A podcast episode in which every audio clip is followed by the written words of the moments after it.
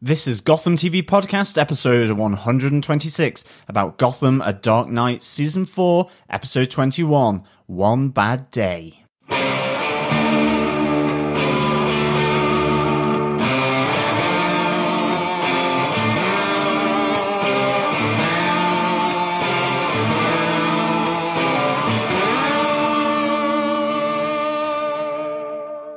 I'm David Mazouz, and you're listening to Gotham TV Podcast. This is Drew Powell, and you are listening to Gotham TV Podcast. This is Robin Lord Taylor, and you are listening to Gotham TV Podcast. Welcome back, fellow Gothamites, to this, the penultimate episode of season 4, One Bad Day. You are listening to Gotham TV Podcast, episode 126, all about season 4 of Gotham, A Dark Knight. I am one of your hosts, John. And I'm your other host, Derek. Welcome back, Gothamites, to the penultimate episode of season four, as John said. We are waiting on an announcement for season five of Gotham, so we delayed our recording a little bit. We're hoping we're going to get an announcement uh, tomorrow, which is Monday, the 14th of May, because the Fox upfronts are happening over in New York at 4 p.m.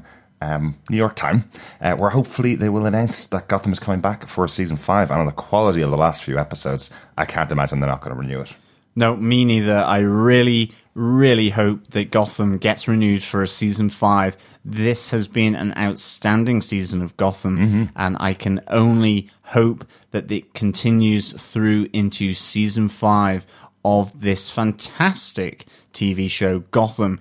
It has emotion, it has action, it's got terror, it's got fun, uh, it's got romance, and it's really got double jeopardy all the time. Uh, really fantastic episode. This episode 21 of Gotham. Uh, yeah, one bad day.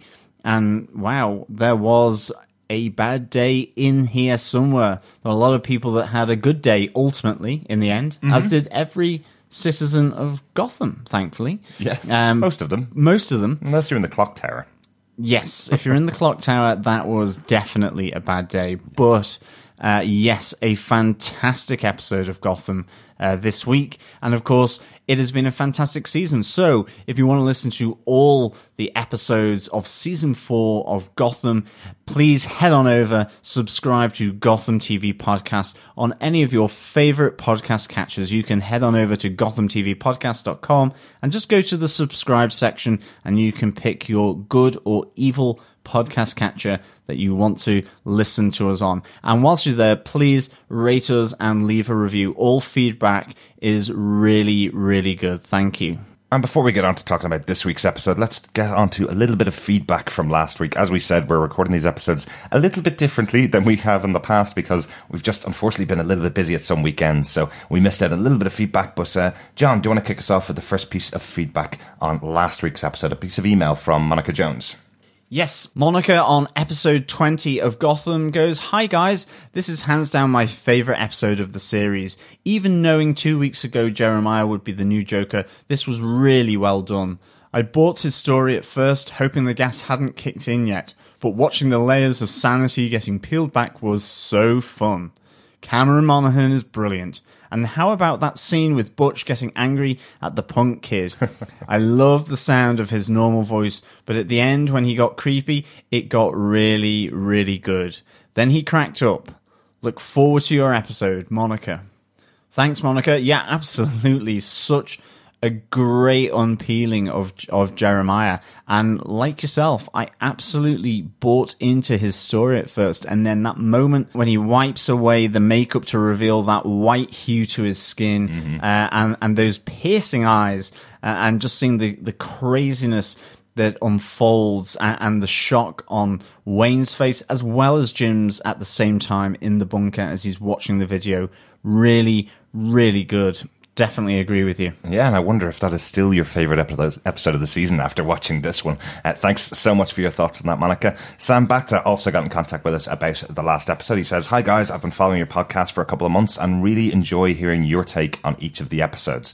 Regarding the latest episode, I thought it was one of the season's best. I'll have to admit that I was not really a fan of Jerome, but I'm really liking what the writers have done with Jeremiah's character and Cameron Monaghan's acting in this role, particularly in this episode. He has the combination of being very intelligent and now insane, and used that along with Bruce's funding to come up with quite a plan for reshaping Gotham.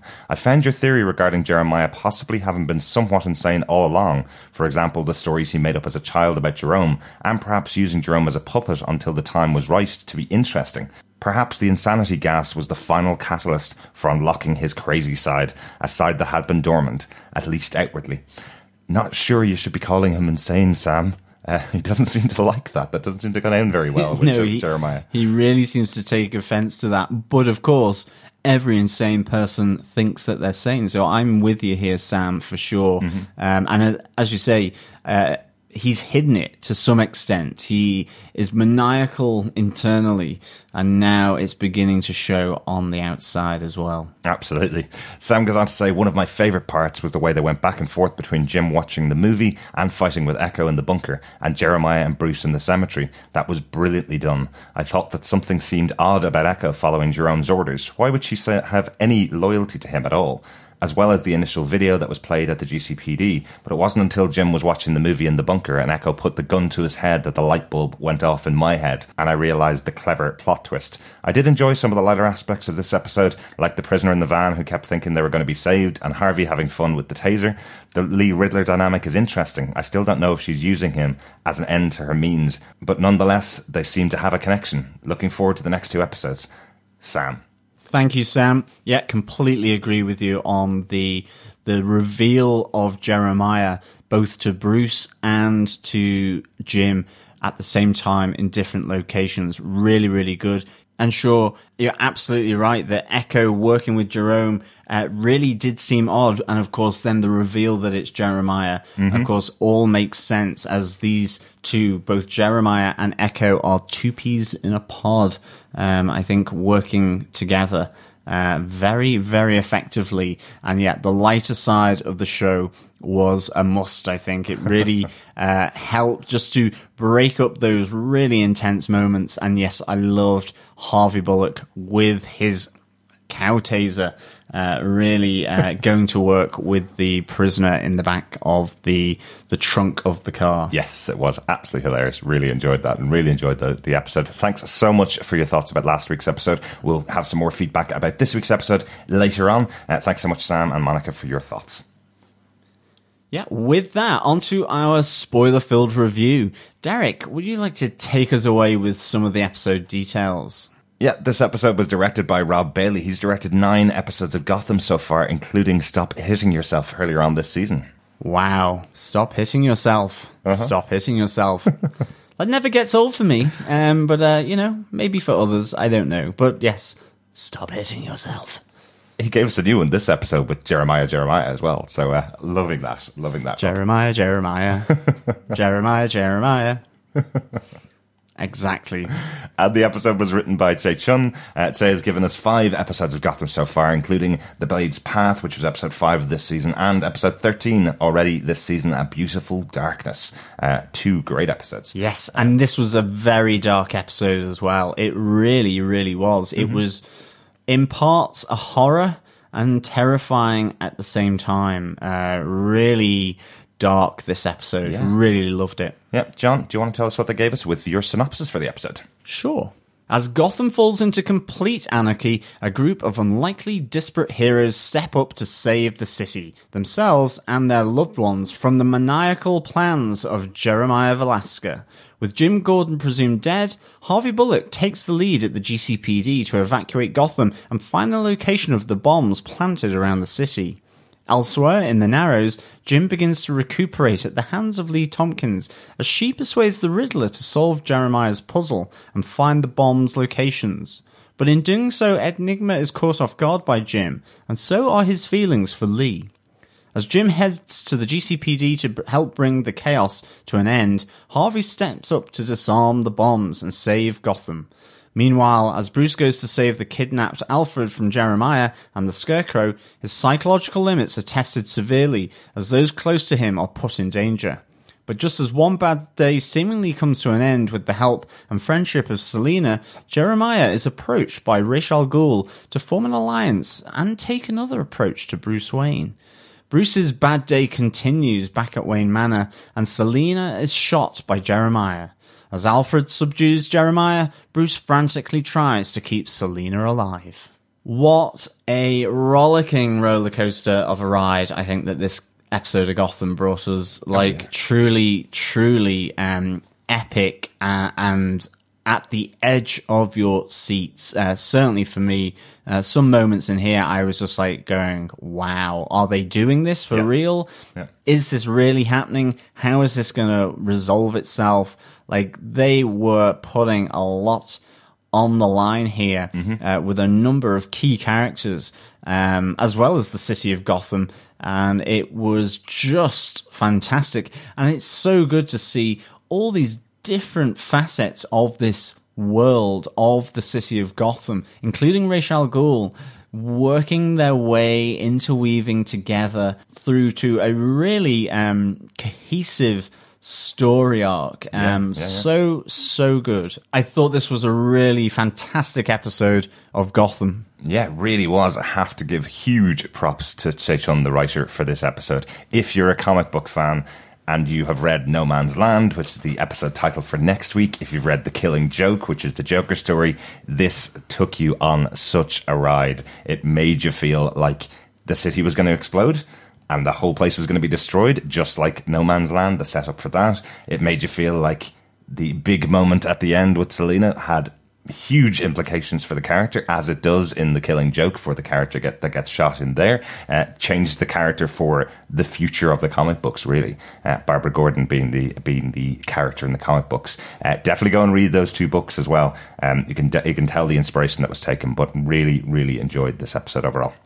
Yeah, I think with that, onto our top five case notes of this episode. So, case note number one Jeremiah's plan. Yes, he really is looking to level Gotham, to recreate it in his own image, or at least to recreate it in an image that he knows well, uh, a maze. And uh, this was really good where, you know, he initially comes to the GCPD with their ultimatum, uh, telling him what conditions he has and what he wants uh, from the city. And it's not money. It's not the mayor to hold hostage. It's not immunity from the law. He wants everyone to clear out, get out. Otherwise, all these bombs that he's made with the help of Wayne Enterprises and the funding from Bruce Wayne for these uh, limitless supplies of energy uh, will be blown up. And just in case you're not sure how how committed he is to his own plan, uh, he blows up one of the bell towers of a church right in front of Harvey and the GCPD, and of course ruins a lovely view on the streetscape that Barbara really enjoyed from her club in the Sirens. Yes, yes, really enjoyed that. That's quite an iconic location in uh, in the Gotham comic books and in and in the cartoon series. It has played host to a few characters have had that as their uh, as their central um, base of operations, I suppose you call it. So uh, now that that's gone out of the skyline of Gotham, um, wonder that does that mean we're not going to get characters like the Clockmaker and uh, and Man Bat? I think had spent some time living up in that clock tower as well. Yes. And can we ever see the bat in the belfry? Of course. Because that's where he likes to reside in many ways, Yeah. to hide out in the gothic architecture of that bell tower. Yes, and Oracle had her base of a base of operations up there as well. So, um, so maybe it's another clock tower. Uh, you never know. But uh, did love that scene. I have to say, it did stand out as as you see it in the background as Jeremiah standing in front of the GCPD. You could really take in that scene, and you just thought it was another one of those great COS FX um, things that they've done with their special effects, adding to the skyline of Gotham to make it look like a real different city than New York, where where all of the show is filmed. But of course, they're not going to create something as cool as that in the background and not blow it up. Um, we're in we're in the final stages of Gotham here. Great, Yeah, great absolutely. And I love the way Jeremiah is still saying, you know, yes, Jerome would have also done it this way, but I'm doing it better. You Mm-hmm. know, I'm going to show you that I'm in charge here. It's so nicely conceived that in many respects, Jeremiah is doing a lot of what Jerome did. But for J- Jeremiah, he is absolutely certain that he is more than one step ahead of the GCPD, as well as being one step ahead or more of his own twin brother, uh, and that there is a difference here because he is calculating uh, uh, and will absolutely deliver his plan. Yeah, yeah. I wonder if that's something, some kind of key that the GCPD and Bruce Wayne can use to take down Jeremiah. He seems to constantly approach everything with how would Jerome do this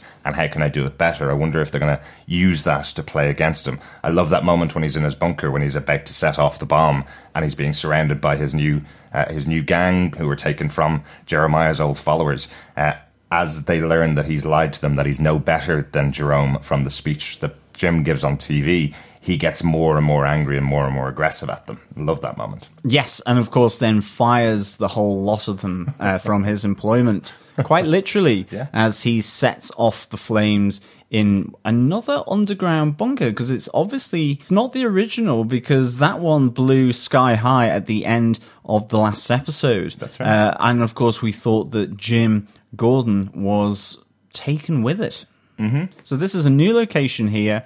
So maybe Jeremiah has a number of these safe houses around the city of Gotham. I think you're right. Yeah, I think that that kind of may play into the plan that he had to blow up certain locations around the city and, and create this labyrinth, as he, as it was being called throughout the episode, with this plan that we see. Uh, potentially, he has a bunch of these storehouses across the city that he has built in preparation for this plan. Uh, we did mention before that we think Jeremiah may have always been a little bit crazy, so perhaps he has built safe houses to protect him from Jerome, or built these uh, underground bunkers as part of this future plan. Uh, we never know what had been happening for the 16 years beforehand, so uh, he could have been doing that.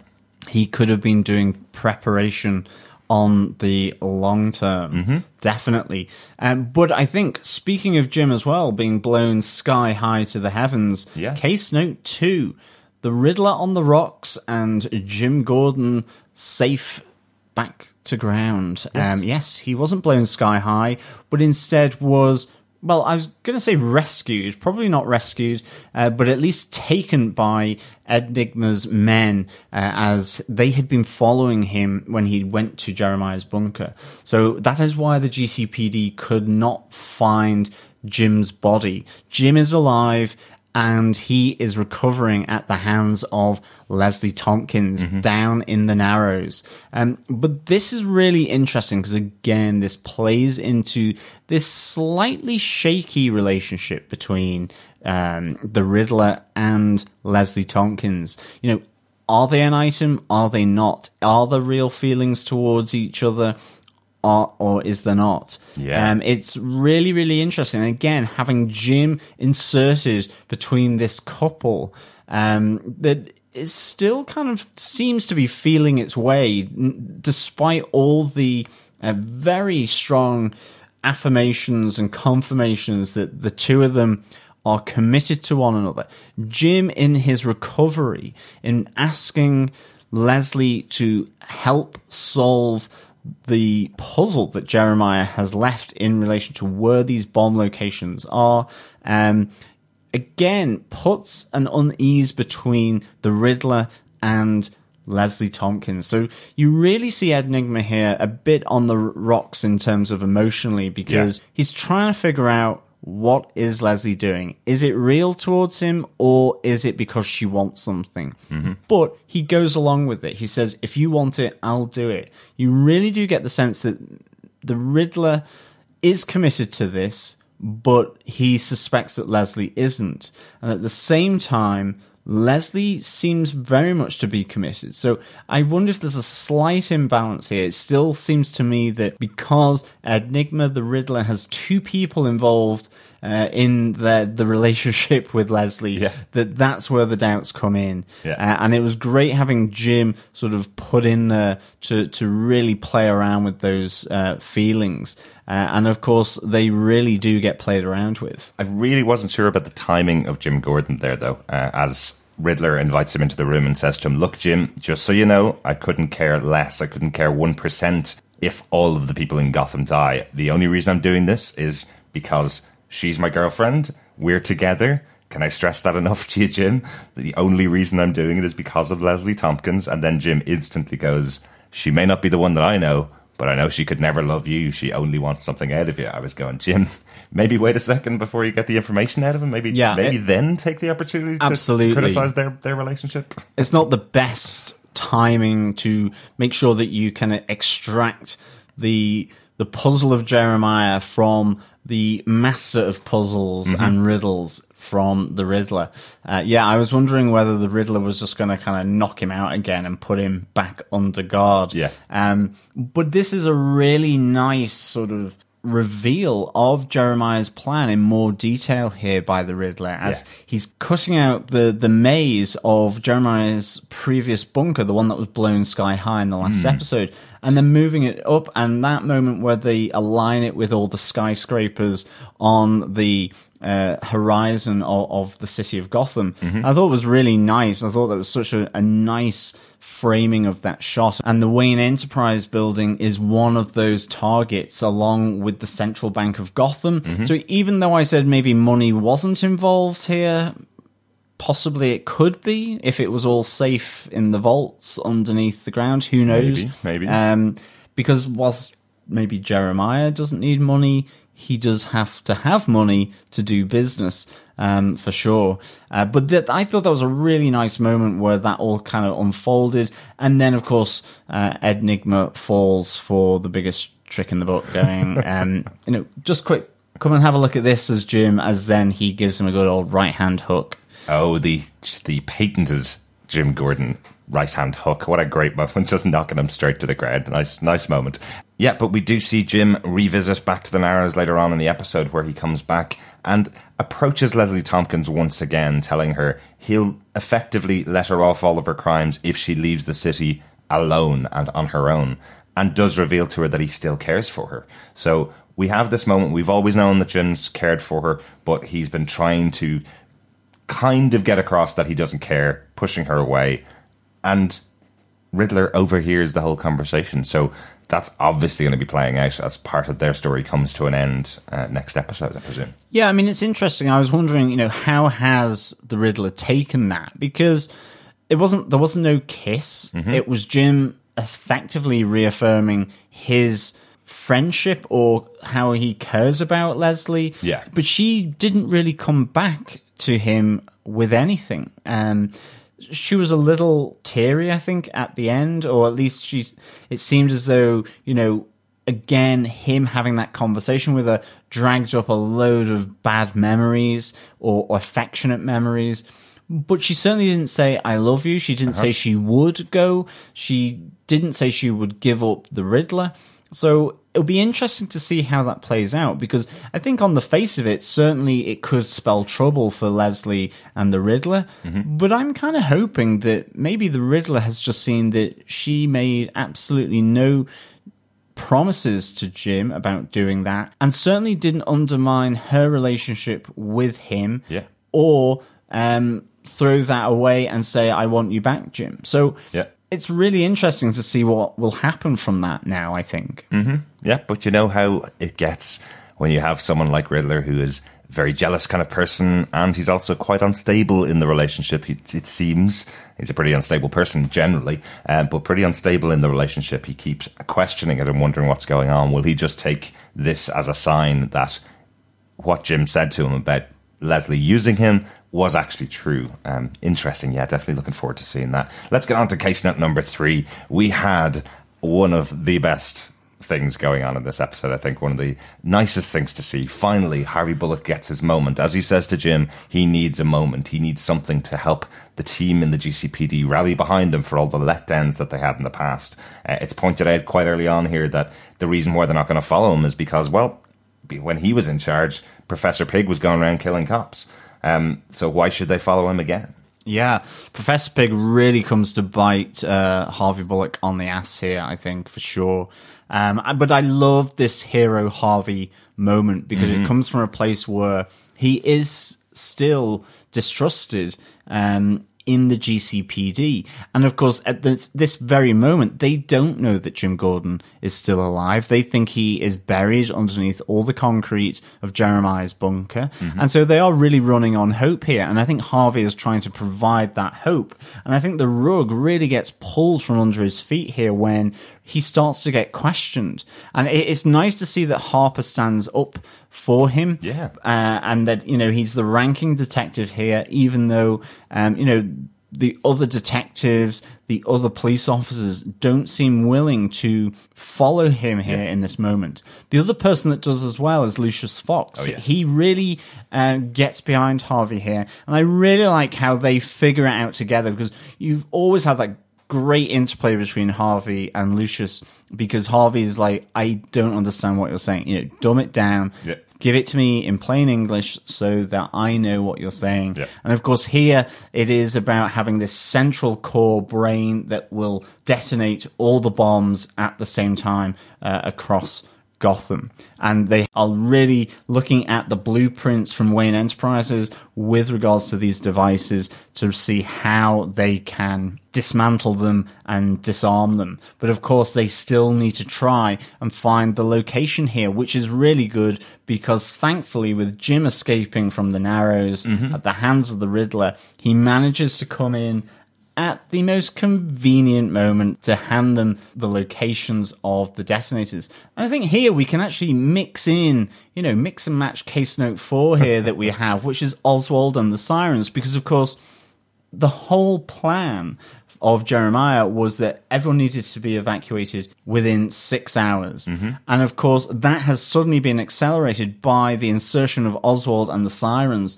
to try and, of course, make this um, all about them and for them to profit from the blowing up of Gotham, which I really, really enjoyed. You know, Yeah. as I say, there are some people doing it for the city uh, with with Harvey. You know, this hero of the city, Harvey Bullock. There are people doing it for themselves, and that's definitely Oswald and the Sirens, who are really looking for fifty million extra dollars. Um, but not really trying to stop it. Yeah. And of course, Jeremiah suddenly changes his plans up with a bazooka, uh, and which is a really nice throwback to an earlier season where uh, Galavan is bazookaed from the face of the planet by Butch Gilzean at the instructions of the Penguin. And here we have one of Jeremiah's former henchman, the one who really was leading all the, his followers at the graveyard, um, who's been captured by Penguin and Butch at the last in the last episode, and has given away all of Jeremiah's plans. So they have come now to really hold him hostage to get money, not to save Gotham, but to get money. Um, and yes, Jeremiah turns it around with a good bazooka to his former henchman, and yeah, you see a lot of bits fly uh, at that moment.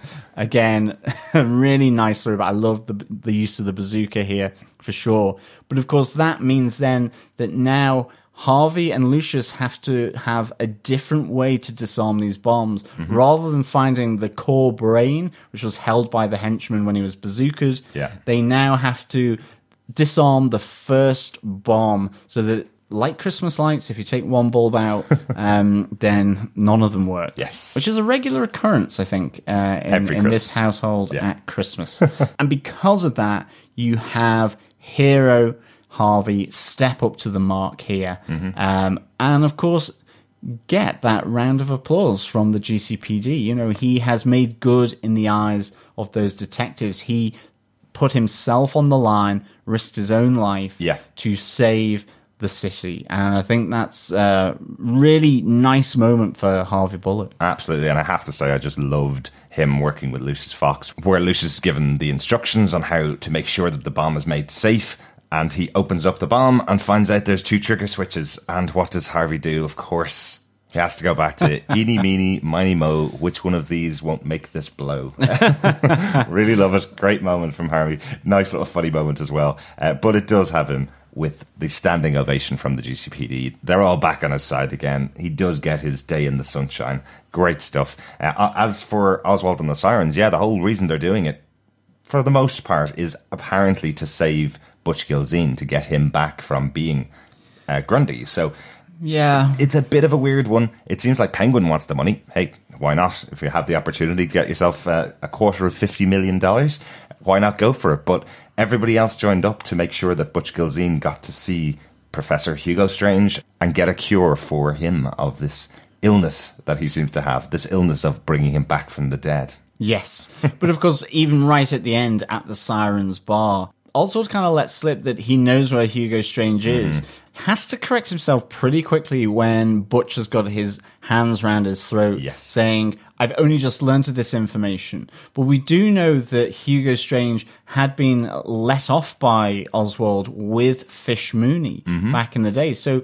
so it's more than likely that he kept tabs on Hugo Strange and mm-hmm. has known of his location all the time. But he does have to backtrack here. And again, we do see this duplicitous nature of Oswald, which is just done so, so well. And of course, he then tries to use the excuse, well, we don't have any money now, uh, to which Tabitha, with the prize that Butch could be brought back from this stinky, festering swamp monster, at least physically, has certain methods that could be very, very persuasive Yes. uh, to Hugo Strange. So I suspect we may see her doing a little bit of torture uh, on Professor Strange. Yeah, I have to say I love that line from uh, from Barbara as well about festering Grundy that he has to keep at least ten feet away from her during this plan. Yeah, really, really good. Um, let's get on to the final and probably the biggest point because we haven't really talked a huge amount at all about Bruce's story in this episode, and the episode was called One Bad Day.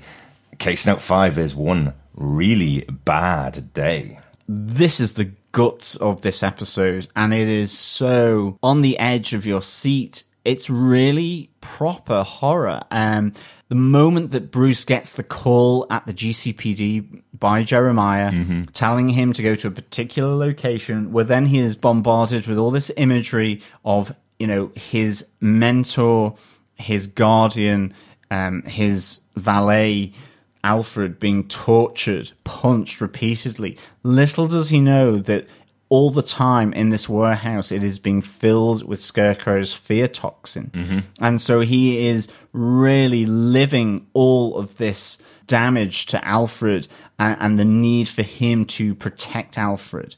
And it moves to a point where they come face to face.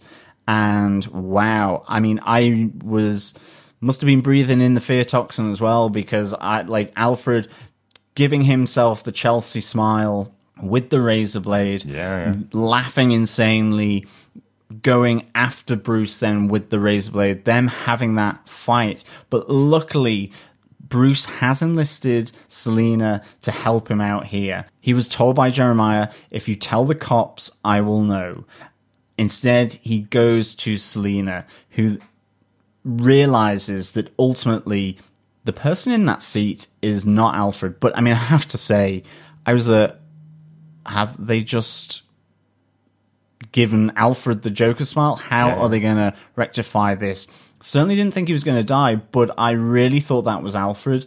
It was played right to the last moment until we see Selina unlocking this door with someone with a sack on, on their head, and you kind of go, okay, that must be Alfred. Yeah, yeah. But seeing Alfred attack Bruce, it was really, really well done. Um, and of course, yes, it was the fear toxin of Scarecrow that was making Bruce Wayne hallucinate in, in this way. So, so good. Oh yeah, I love how they use this. I really do. I love that moment as Selina and Bruce arrive together, where Selina says to him, "I'll be here for you whenever you need me from now on." Their relationship is back, repaired at the best state it's ever been uh, in this episode. And yeah, Sean Pertwee in this role, doing these scenes as he turns crazier and crazier as he starts to laugh while he's cutting his own smile in his face with a razor blade. It's so good and so creepy. And yes, totally with you. I, I absolutely believe this was our Alfred. Yeah, I, I mean, I was there going, okay, well, Bruce Wayne will have, you know, access to the best plastic surgeons mm-hmm. that could sort that out. Will he be able to sort him out from the gas, the Joker gas, the laughing gas? Mm-hmm. I was thinking, well, maybe not, unless Lucius Fox can find some kind of antidote.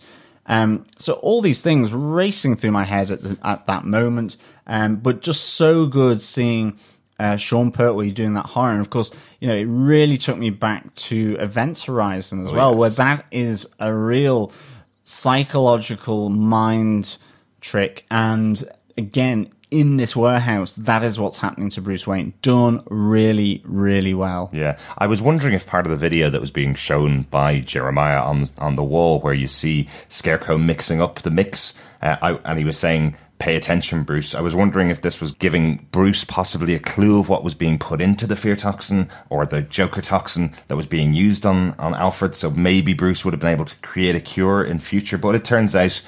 Alfred wasn't hit by the toxin at all, so uh, he's just in a bag in a uh, in a press, um, waiting for his opportunity to break back out with Selina. So, uh, so that's that's quite good. At least we have our Alfred back, but that doesn't mean that's the end of the day. No, just quickly that Jeremiah had just given one of his goons the instruction to kill the butler, um, just as Oswald and Barbara and Tabitha had come in to spoil uh, the timelines of his plan. Yeah. So actually, Alfred was a very lucky man indeed at this moment because Alfred had served his use to Jeremiah.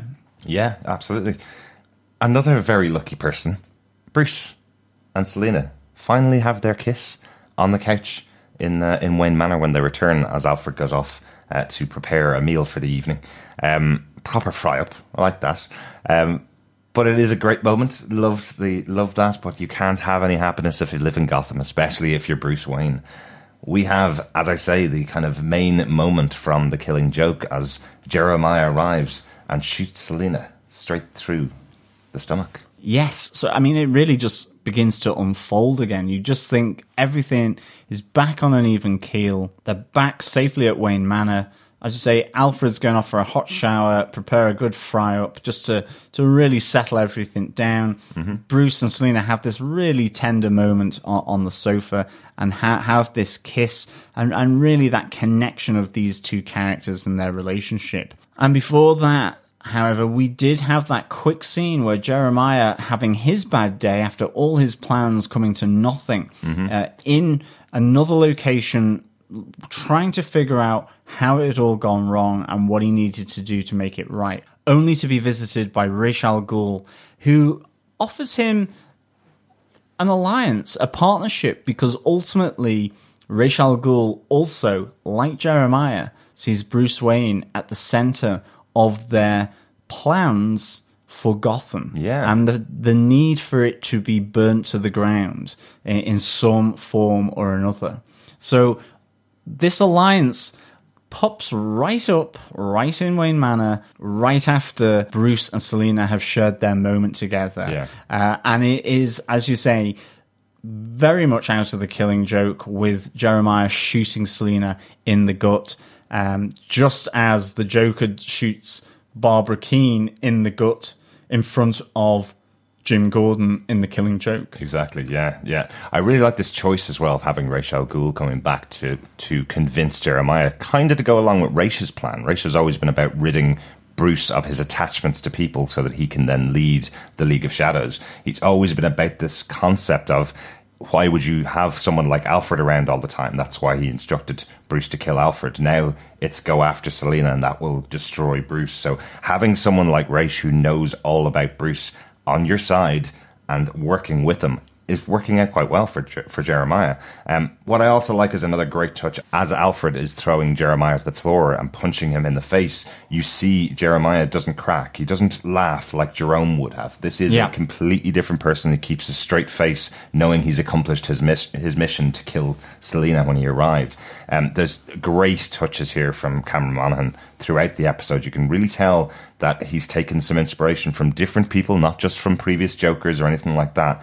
I couldn't get over how well his voice sounded like Anthony Hopkins as Hannibal Lecter. It just sounded really similar to that fava beans and a nice Chianti. Yeah, kind of very Hopkins. calculating, very methodical, Exactly. uh, very knowing. Uh, really, really nicely done here. And of course, all the while, um, Bruce is frantically trying to save Selina by Yeah. putting pressure on her stomach uh, where she has been shot. Again, fantastic performance by David Mazouz here. Um, you know, moving from being psychologically tormented into kind of gradually calming down, having that really tender moment with Selina, only for the trauma to raise up again uh, with Jeremiah coming in and shooting Selina. Yeah. Just so, so well. And again, this episode, the brutality in it, in terms of that brutal rug being pulled from under Bruce's feet, the brutality of what was happening or perceived to be happening to Alfred and how that was going to give Bruce his one bad day. Uh, all so very, very good, really nicely done. And also that reveal from Bruce that the reason he thinks that Jeremiah and Jerome both are going after him is because that maybe he did go a little bit crazy when he lost his parents. Maybe that is the thing that, that threw him a little bit insane. Uh, kind of like that moment as well. That's just before the kiss between Selina and Bruce, but it's a, quite a big reveal for Bruce to have accepted that at this stage. Yeah, it's it's a really good moment for the character, and again, it ties it back to that moment of his parents' death, which is absolutely fundamental in his journey to become the Batman. Mm-hmm. And again, despite all the other interjections from other characters leading him towards that moment when, yes, he will don the cowl and the cape and become Batman, but that it always in the back of his mind is something did change me on that day when my parents um, were murdered. And maybe Jeremiah has got that right, that it was uh, a little bit of insanity that crept in. Absolutely. But there are these other people like Alfred, like Selina, like Jim at this moment keeping him together. And this is why Ra's al Ghul ultimately, uh, in knowing the future, in knowing the timeline, is trying to rid Bruce of these supporting friends and loved ones. Yeah. And with only one episode left of Gotham to go, there's quite a lot to do, quite a lot to accomplish in here.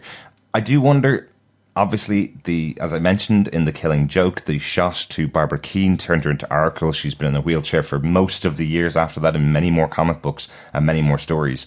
The kind of choices that they have now in the writer's room is do you do that with Selina, or is this just the loss of a life? Um, she's lost one already when she fell out the window at the hands of the Bruselganger, um, when he pushed her and she got revived after dying effectively.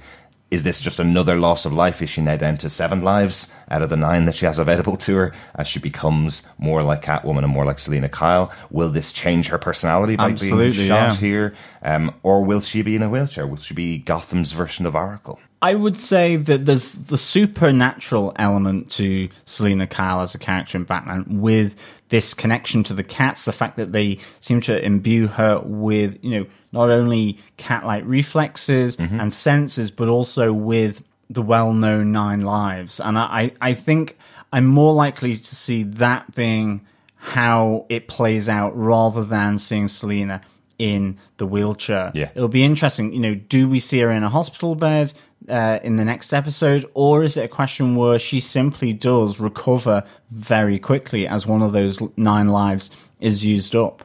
Um, so interesting to see that. And of course, you know, there is supernatural elements to Gotham through Ra's al Ghul primarily. So this uh, mystical element to to Gotham really does exist, and it pervades through a number of, of the different characters. Yeah. And is this part of Ra's al Ghul's plan? Is it that Bruce will pick up Selina and carry her to Ra's al Ghul to try and cure Selina, like the way he did with Alfred? You know, is this is this the way that Ra's gets Bruce back on his side and back to him? We will know very soon, I think, uh, on the next episode of Gotham. Yeah, and will Jeremiah ultimately, now that he has been um, severely beaten by Alfred, presumably under citizen's arrest, will he be thrown into Arkham Asylum? Yes, possibly. Yeah, yeah. I can't see him escaping from that at all, but certainly uh, Jeremiah um, has got a fairly terrier like Alfred uh, on his chest at the moment, Yes. uh, making sure that he doesn't leave Wayne Manor.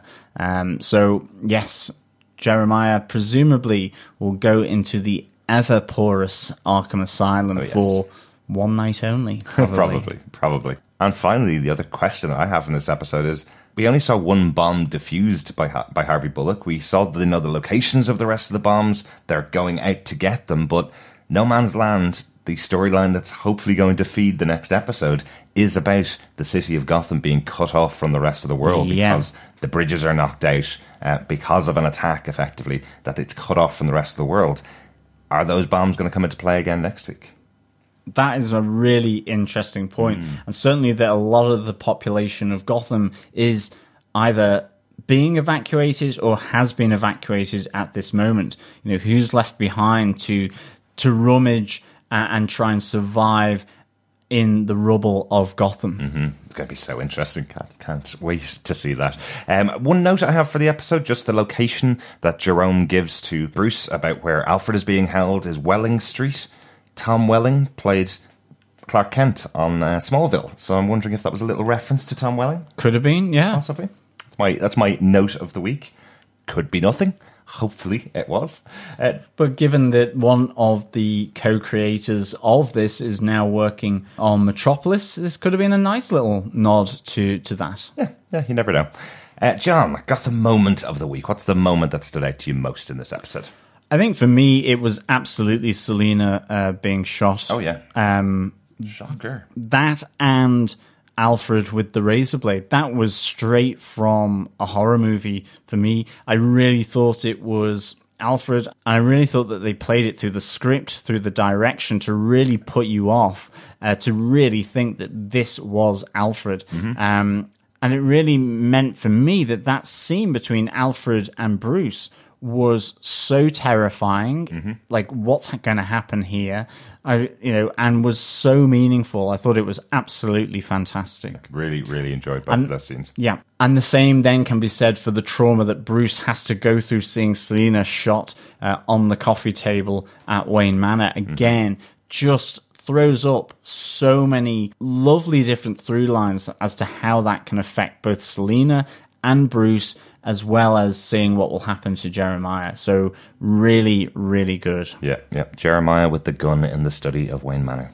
Yes. Just like Cluedo. Gotham character of the week. One for me is uh, the new followers of Jeremiah. I love this call of Jeremiah, Jeremiah. Every time he says, "I've killed Jim Gordon," it's like as if it's conditioned into them that that's how he's fixed them to make sure that they follow him. And the minute they find out that he hasn't killed Jim Gordon, the spell is broken. They no longer say Jeremiah, Jeremiah. They say, You're a liar, you're a liar. Um, and then he burns them up. But a nice little moment between those characters. I have to also call out another MVP for this episode. Once again, Lucius Fox coming in and saving the day. He hasn't had a big moment for a little while, but every time he's on screen, I love how Chris Chalk interplays with Donal Logue as Harvey Bullock. I love how he has the intelligence to sort through all of these plans from all of these crazy people um, and really puts his stamp on there. If we're going to get a Gotham se- season five, we need so much more Lucius Fox next season. Yes, and of course there was the moment of eeny, meeny, miny, mo from Harvey Bullock as he disarms the bomb. Mm-hmm. Really good as well. I presume they're not going to be able to do that with all of the other 20 or 30 bombs around the city. They have to find another way to guess which one is the right trigger to stop. Oh, absolutely. I think the laws of probability would mean that one of them would go boom. Mm-hmm. Yeah. At least one, at least one. John, overall, how would you rate this episode of Gotham? I would give this five bad days out of five. I, I thought this really was an excellent episode. So strong, really fantastic acting that had all these characters on the line, whether it was down to the city of Gotham being on the line from the bombs, Harvey having to try and bring around this distrustful, antagonistic GCPD because of what had happened under his captainship of the GCPD mm-hmm. during the Professor Pig times. And again, just that nod back to previous episodes, working all these episodes previously together was so, so good. Seeing him and Lucius Fox working together, you know, Jim Gordon arriving like the cowboy on horseback at the right moment, but having just left a few little cluster bombs of his own between the Riddler slash Enigma and of course Leslie Tompkins was so so good and to see that kind of stir from the Riddler uh, after Jim and Leslie had spoken uh, once Gotham was safe was really good. And of course, then the fact that the personal lives and friendships of Selina, Bruce, and Alfred all on the line and really made the audience believe that this was happening. I was just like, oh my goodness. Uh, so, so good. So much out of the horror movie playbook as well. Mm-hmm. Great to see the Scarecrow involved again as well, being used by Jeremiah. And of course, Jeremiah himself, just the the intonation, the menace that he brings, and for that now to be reconnected in with Ra's al Ghul again, I think that's really such a nice move of the script. Great direction, great script, great acting, uh, great CGI. I think this is one of the strongest episodes of Gotham. Mm-hmm. Five bad days out of five. That's a bad week. really, yeah, that, that's a working week. It is, yes, yeah. yes. Yeah, a really, really strong episode. I'm loving how the season is going. I'm so excited for the finale next next week. Yeah, cannot wait for episode 22 of Gotham season 4. But we have some feedback for this episode, One Bad Day, from over on our Facebook group. You can head on over there and go to facebook.com forward slash groups forward slash Gotham TV podcast. Join the group where you can come on over and give any thoughts, comments, or discussion points on any of the episodes of Gotham or the podcast. Um, it is great to hear back from you. Over on Facebook, Richard Blaze goes, Oh my me, what an episode. My head is all over the place. Jim still has his hair. I did not think I could love anyone more than Jerome, especially after the past few weeks. But Jeremiah is a totally different, even more psychopathic nutter who I fell in love with all over again. Hats off to Cameron Monaghan for playing two characters at polar opposites. Mm-hmm. Absolutely, Richard. This was such a good contrast from from Jerome, and I think as Derek has mentioned, you know that difference between Jerome laughing as he's being hit, laughing to soak up the punches, whereas Jer- Jeremiah taking them silently. Um, you know, and you're just wondering what is going on in his head. Um, yes, interesting. Jim still has his hair. It would have been interesting if he had lost his hair but gained a mustache, um, for sure. Richard goes on and says, bazookas, yay, absolutely, cannot agree with you more. It was great to have the return of the bazooka. It's a Uh, favorite weapon in Gotham, really, isn't it? it really is. And of course, it delivers such a deadly punch. I did feel sorry for the henchman. Um, yeah. After the bazookas, Richard goes, For a moment, thought I'd stepped in the wrong show, and I was watching Westworld with all the mazes and all. The projector style clips of Alfred were beautifully reimagined from the killing joke, along with Jeremiah's suit and the shooting of Selina. Ed is still not convinced with Lee and her affection. He might probably be right. I need a butch suit and a flat cap in my life. uh, he also says, Great to see Bullock finally getting some praise. Definitely. Kissing, ah, We all love that scene with yes, Bruce and Selina, it was so so good. And of course, he goes, "I generally have a fear of cutthroat razors. When that popped up, I nearly had to turn off. Blame Gary Oldman and his film The Firm when his toddler finds his cutthroat razor." And decides to brush his teeth with it. Yes, well, we did say that this really had horror elements to it, uh, and certainly like the firm, uh, definitely uh, cutthroat razors. I've always had a bit of a bad rep. It, mine kind of really comes from Eastern Promises, actually, where I have this fear of having a wet shave and it being done by someone else, and that they would just decide to take me out. Um, Oh, yes. definitely out of Eastern Promises for sure. Uh, the film that had Viggo Mortensen in in it uh, about Russian gangs in London. That's right. All Uh, of Viggo Mortensen in it. It certainly did. Richard finally says, sometimes feel a penultimate episode is there just to build up the finale, but doesn't really do much. This one was easily a quality standalone piece. Mm-hmm. Just loved it all. And finally, only just realized that Charlie Huston, writer producer, is the same guy who wrote the Joe Pitt novels And I love those books for adding a completely new dimension to the vampire mythology. Interesting. So yeah, there we go. From Gotham to vampire mythology in great bit of feedback there, Richard. Thank you so so much. I'll definitely have to check out those Charlie Huston books. Yeah. Thanks so much for that, Richard. Yeah, I could definitely tell you enjoyed the episode about as much as we did, I think. Oh yeah, definitely. We have another piece of email feedback. It goes, Hi, Gotham TV podcast. My feedback comes to you this week, not just by me, but my co passenger Tyler Cox, as we make our way to Blackpool for the Ultimate Starfury convention and to meet the lovely Maggie Geha. We are both in agreement that the ending of this episode when Jer- Jeremiah shot Selina is a jaw dropping moment. Tyler's scene of the episode is when Jeremiah locked his soldiers in the room after they are a disappointment to him and set them on fire. Claire says, My favourite scene has to be Bruce hallucinating Alfred cutting his face to have scars just like Jerome because of the way it was so disturbing. Then the horror of Bruce thinking Alfred had been shot dead. Yeah, that moment when his head kind of just explodes while Bruce is holding him and he just falls off the mezzanine where the two of them had been fighting. You can just tell the shock on Yeah. Bruce's face. Really good moments to pick out. And yeah, Tyler totally loved the firing of the staff. Uh, really good Yeah, moments. so so good. Claire continues with my character of the week is Detective Harvey Bullock. He showed that he can be a great leader. He was put in a tough position when the other officers would not follow him because of what happened with Professor Pig, then putting himself forward to defuse the generator bombs. Really good scenes between Ed, Jim, and Lee. I feel that maybe Jim planted the thought that Lee was only wants to be with Nygma because she wants something.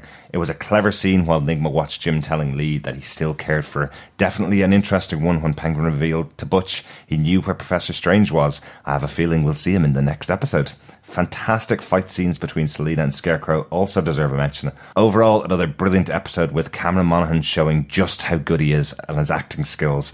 The serene, creepy calmness of Jeremiah is captivating. Please let there be a Gotham se- season five say Claire and Tyler. Totally, totally with you there. Cameron Monaghan has been fantastic in this season. He's had some great standout episodes. Even when he's in the background of episodes, he's been really, really good. They've used him to great effect throughout the season, and hopefully, we're going to get some more of him in the future. Absolutely. Thank you so much, Claire. Thank you so much, Tyler, for the feedback. I absolutely hope we see Hugo Strange here uh, as well. And of course, yes, Cameron Monaghan is serenely creepy. I think that is such a good way to um, describe Jeremiah's character uh, here.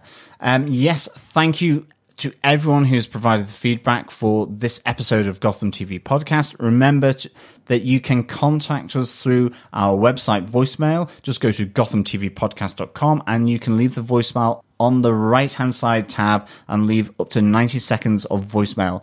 If you don't want to leave a voicemail, you can just leave email to feedback at gothamtvpodcast.com. And of course, there is our Facebook group over at facebook.com forward slash groups forward slash Gotham TV podcasts. And we tweet out live every episode of Gotham over on our Twitter handle at Gotham TV Podcast. So please come on, join the community, join the fun, and let us all make sure that this great, great TV series is renewed for a season 5 Mhm. And keep tweeting out Renew Gotham and Save Gotham. We want to see this show renewed for season five because that means Gotham TV podcast will be renewed for season five of our show.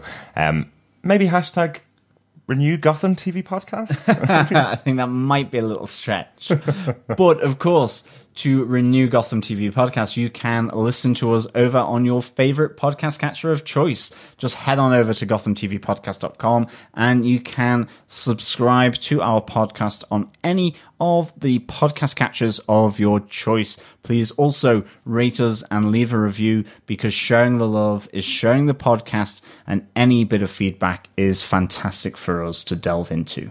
On next week's episode, we will be giving out our prize for the feedback that we've been receiving all throughout this season. So if you want to get in with one last chance to win that prize, send your feedback to us on any of the episodes that you've seen so far. Your favorite moments, your favorite bits so far this season, your favorite thoughts about Gotham, just send them in to us in any of the ways that John mentioned. Yeah, and of course, thank you all for joining us. We will be back next week with the final episode of Gotham Season 4 A Dark Knight, episode 22, hmm. which will be released on the 17th of May and is called No Man's Land. Oh, I've been reading all the way through No Man's Land, and it's been a really enjoyable comic book. I can only imagine what they'd be able to do with this on Gotham, the TV show for season five. Oh, really excited to see that. Yeah, absolutely. Thanks so much for joining us. Yeah, as always, thank you so much for joining us and listening with us. Um, just remember, don't get fired, uh, and hopefully, if you survive being fired by your maniacal boss, then we will speak with you again next time. Bye.